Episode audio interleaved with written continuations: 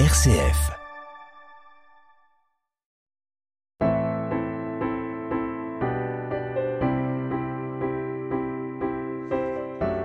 Place aux questions des auditeurs euh, cette semaine dans PsySP. Alors, questions existentielles, difficultés familiales, doutes et interrogations.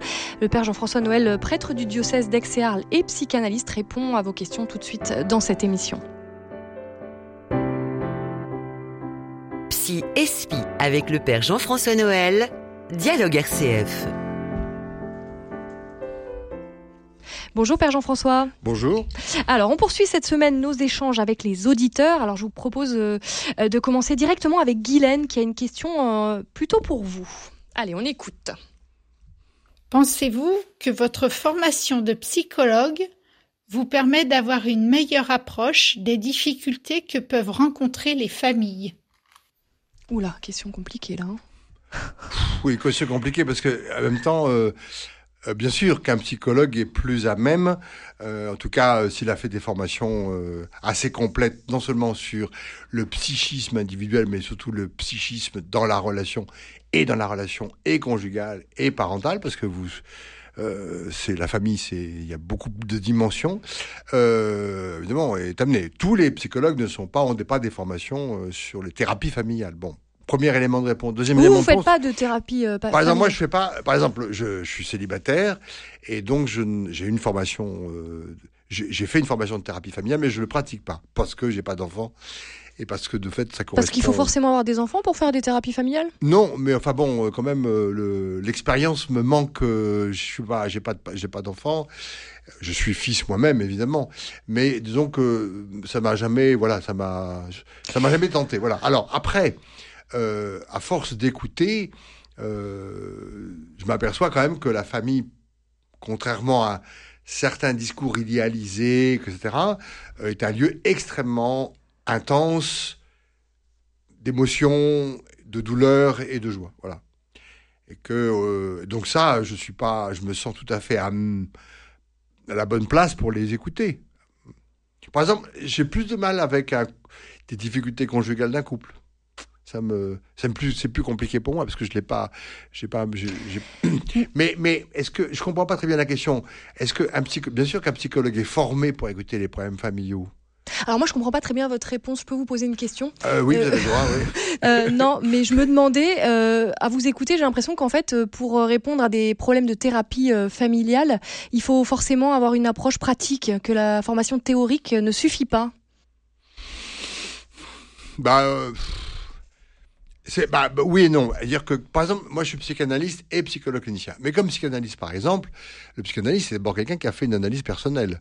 Donc, c'est quelqu'un qui, effectivement, a travaillé lui-même sur la difficulté euh, dans d'un récit de se retrouver, de se réconcilier avec soi et son histoire. Donc, ma propre analyse, par exemple, mon rapport à mon enfance ou mon adolescence, fonctionne comme fond d'écran permanent quand j'écoute quelqu'un. Moi, je me rappelle euh, les résistances, les difficultés, euh, de me souvenir de telle, euh, de telle ou telle, enfin de faire souvenir de telle ou telle histoire avec mes parents, etc., avec mon frère. Bon, et donc euh, je, je et je me rappelle euh, que, la façon dont mon analyste à l'époque réagissait ou ne réagissait pas à ce que je disais fonctionne comme euh, non pas comme un exemple euh, strict, mais fonctionne comme un comme un, comme ce qu'on appelle l'analyse didactique, c'est-à-dire euh, c'est comme ça que j'ai appris à éc- m'écouter puis ensuite à écouter les autres. Donc ma, propre référence à mes propres difficultés sont pas des références strictement euh, obligatoires, mais quand même m'aident à, à aider les gens à se référer, à faire souvenir et à se référer à leur histoire. Alors, Guylaine, elle a une autre question pour vous. Elle est très curieuse. Mais j'ai hein, pas, ré- pas euh, répondu à sa première question. ouais. Pourquoi vous dites vous n'avez pas répondu? Bah, Si j'ai répondu, j'ai répondu. Alors moi justement je me disais ah tiens ça revient là. Euh, bon vous dites euh, bon pas, pas spécialement mais en tant que prêtre vous, vous êtes quand même confronté à, à- aux familles à- aux difficultés des familles j'imagine. Est-ce que ça ça vous aide euh, par exemple en tant que psychologue? Ah bah oui. Ah bah oui, ça c'est certain. C'est certain. D'ailleurs, à la fois, euh, euh, c'est à la fois à la fois négatif et positif. C'est-à-dire, euh, euh, un prêtre est quand même très présent dans de nombreuses familles ou suit des familles depuis tellement longtemps que de fait. Mais c'est sûr que tout se conjugue. J'allais dire, tout se conjugue. Euh, mais il y a des éléments. euh, euh, je me rappelle, il y a des éléments pour les avoir vécus, je les, je les écoute différemment maintenant que quand je les avais pas encore vécus. Enfin bon, j'ai vécu une année un peu difficile de fatigue. euh, Maintenant, j'écoute différemment les gens qui sont épuisés. hein. Et puis, euh, et puis Avec plus de compassion? Oui. Enfin, plus de compassion. Oui, j'ai, j'ai, j'ai- oui. Et puis, euh, puis aussi, il y a l'âge, il y a la, les expériences. Oui, c'est. Mais on n'a jamais fini d'explorer sa propre euh, expérience. C'est d'ailleurs ce que disait Frankel, dont on parlera un jour. Voilà. euh, au fond, son expérience sert quand même de creuser à son écoute. On peut pas faire autrement. Sinon, on devient des théoriciens de pff, des mots comme, des métiers, comme, euh, des métiers- comme mm. certains psys qui sont devenus euh, enfin des, des répétiteurs quoi des, des, des, oreilles creuses enfin euh, C'est pas, c'est pas simple d'être à la fois écou- et Vous n'êtes pas que de la théorie, quoi. C'est ce que vous voulez oui, nous dire. mais en même temps, il ne faut pas non plus rentrer dans une compassion excessive qui ne, ne soit- ne serait pas une bonne écoute. Il faut éprouver de la compassion sans tomber dans le piège d'une volonté euh, euh, d'aimer et de sauver le monde avec euh, ses propres émotions. C'est pas ça qu'on qu'on demande. D'ailleurs, euh, euh, même dans la religion, il y a eu confusion en général entre compassion et, et affectivité. Alors, on- on- je vous propose d'écouter la deuxième question, euh. Alors, vous, vous y avez déjà un petit peu répondu dans la première émission, mais je me dis, bon, vous peut-être euh, compléter rapidement euh, pour répondre à Guylaine. Allez. Recevez-vous des patients non chrétiens?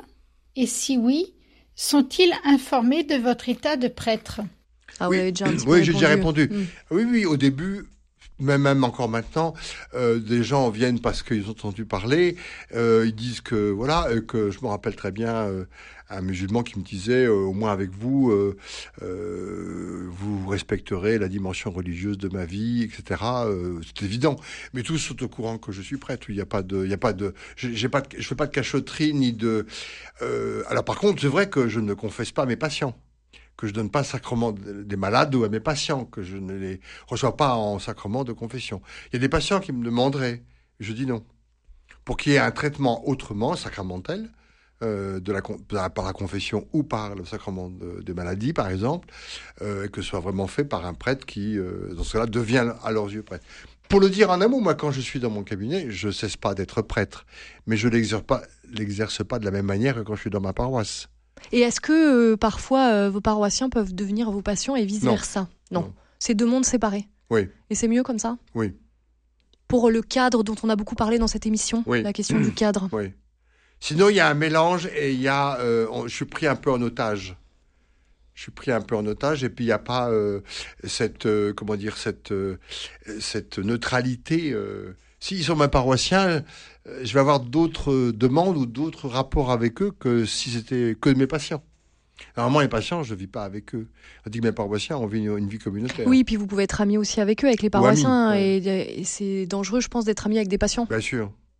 Alors, je vous propose maintenant une question de Jules, qui se demande quelle lumière Jésus peut-il apporter à une personne en lutte avec des addictions? Alors, il faut bien comprendre que on, a, on, a, on pense toujours que euh, Jésus guérit tout. Enfin, d'abord, euh, c'est un peu plus complexe que ça. Je fais référence à l'écriture. euh, ta foi t'a sauvé. Bon. Ta, ta foi t'a sauvé. Ça veut dire que la foi, c'est une relation. C'est une relation de confiance. Donc, ce que Jésus donne, c'est pas forcément une guérison. Ça aussi, ça peut déborder sur une guérison ou psychique ou euh, corporelle, mais pas, mais pas, pas, pas, forcément. Pas forcément. Donc, ce que Jésus donne d'abord, spirituellement, c'est une force de vie. Pour que cette force de vie, cette force de confiance, c'est d'ailleurs ça qu'on célèbre dans le temps pascal, aide le malade ou le souffrant à trouver la meilleure méthode pour euh, se guérir. C'est ça que Jésus, euh, quand, quand, quand Jésus dit il est mort euh, sur la croix pour nous sauver, ok. Soyons pas, euh, soyons clairs. C'est pas moi qui le dis d'ailleurs, c'est Thévenot, Xavier Thévenot, qui était un grand moral, qui était un grand moraliste et qui a lui-même d'ailleurs et, et avait une très grande est mort, euh, c'est un moraliste, euh, c'est un prêtre moraliste, qui disait arrêtons de, de croire qu'il nous a sauvés par, euh, comme le disait un peu Pascal, euh, parce qu'il a souffert. Non. Il est mort parce que sur la croix et dans la, dans la douleur, il a, il a tenu dans l'espérance, la foi et la charité. Et c'est ça qui fait le salut. C'est pas sa souffrance. Bien sûr c'est un peu mélangé. La théologie dit un peu ça. Mais enfin, je veux dire, c'est pas parce qu'il souffre que je, qui va, euh, va euh, me sauver. C'est parce que au cœur de ses souffrances, il, il, il est invincible et que la vie est toujours là. Mais c'est audible pour une personne euh, qui est en proie avec des addictions de pouvoir entendre parler du Christ?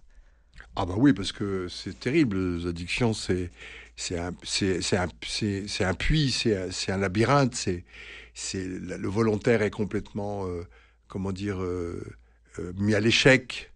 Alors, mais il faut qu'ils rencontrent des gens qui travaillent sur les addictions. Je pense au Chenacolo qui aide des personnes euh, en proie à des addictions, notamment de drogue, euh, avec le film La Prière. Oui, c'était un bon film d'ailleurs. Vous avez vu euh, comment sont traitées l'addiction dans ce domaine-là.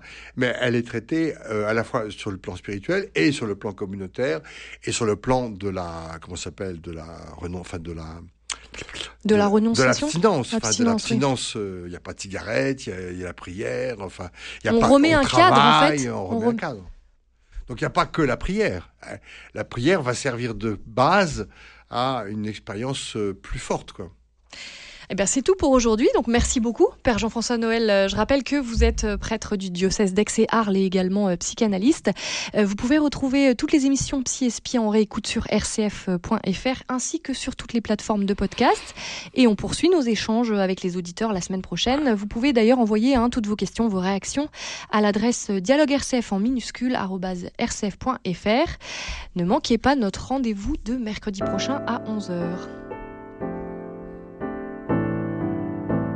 Espi avec le père Jean-François Noël, Dialogue RCF.